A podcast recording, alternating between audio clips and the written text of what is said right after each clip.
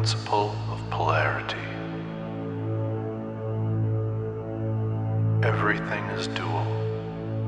Everything has poles. Everything has its pair of opposites.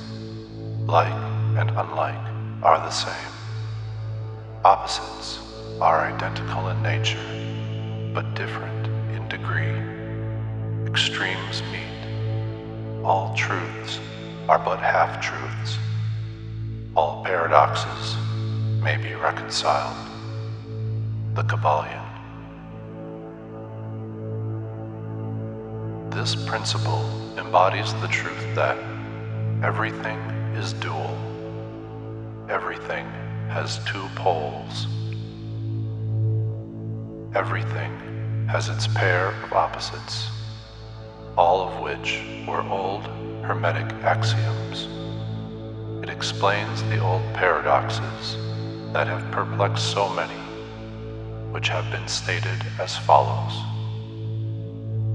Thesis and antithesis are identical in nature, but different in degree. Opposites are the same, differing only in degree. The pairs of opposites may be reconciled. Extremes meet. Everything is and isn't at the same time. All truths are but half truths. Every truth is half false. There are two sides to everything, etc., etc. It explains that in everything there are two poles or opposite aspects, and that opposites are really only the two extremes of the same thing with many varying degrees between them. To illustrate, heat and cold, although opposites, are really the same thing. The differences consisting merely of degrees of the same thing. Look at your thermometer and see if you can discover where heat terminates and cold begins.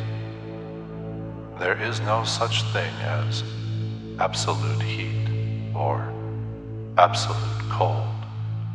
The two terms heat and cold simply indicate varying degrees of the same thing, and that same thing which manifests as heat and cold is merely a form, variety, and rate of vibration. So heat and cold are simply the two poles of that which we call heat, and the phenomena attendant thereupon are manifestations of the principle of polarity. The same principle manifests in the case of light and darkness, which are the same thing, the difference consisting of varying degrees between the two poles of the phenomena. Where does darkness leave off and light begin?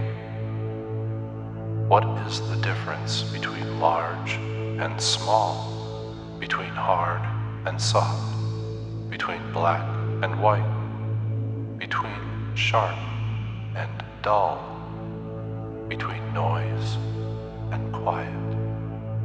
between high and low, between positive and negative.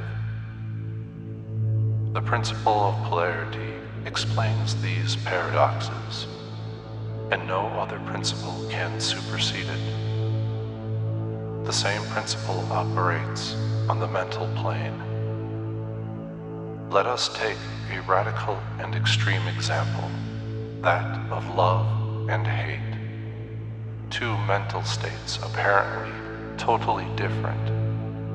And yet there are degrees of hate and degrees of love, and a middle point in which we use the terms like or dislike, which shade into each other so gradually that sometimes we are at a loss to know whether we like or dislike, or neither. And all are simply degrees of the same thing, as you will see if you will but think a moment. And more than this, and considered of more importance by the Hermetists, it is possible to change the vibrations of hate to the vibrations of love, and in one's own mind and in the minds of others. Many of you who read these lines have had personal experiences of the involuntary, rapid transition from love to hate, and the reverse. In your own case, and in that of others. And you will, therefore, realize the possibility of this being accomplished by the use of the will, by means of the Hermetic formulas. Good and evil are but the poles of the same thing, and the Hermetist understands the art of transmuting evil into good by means of an application of the principle of polarity. In short, the art of polarization becomes a phase of mental alchemy known and practiced by the ancient and modern Hermetic masters. An understanding of the principle will enable one to change his own polarity as well as that of others if he will devote the time and study necessary master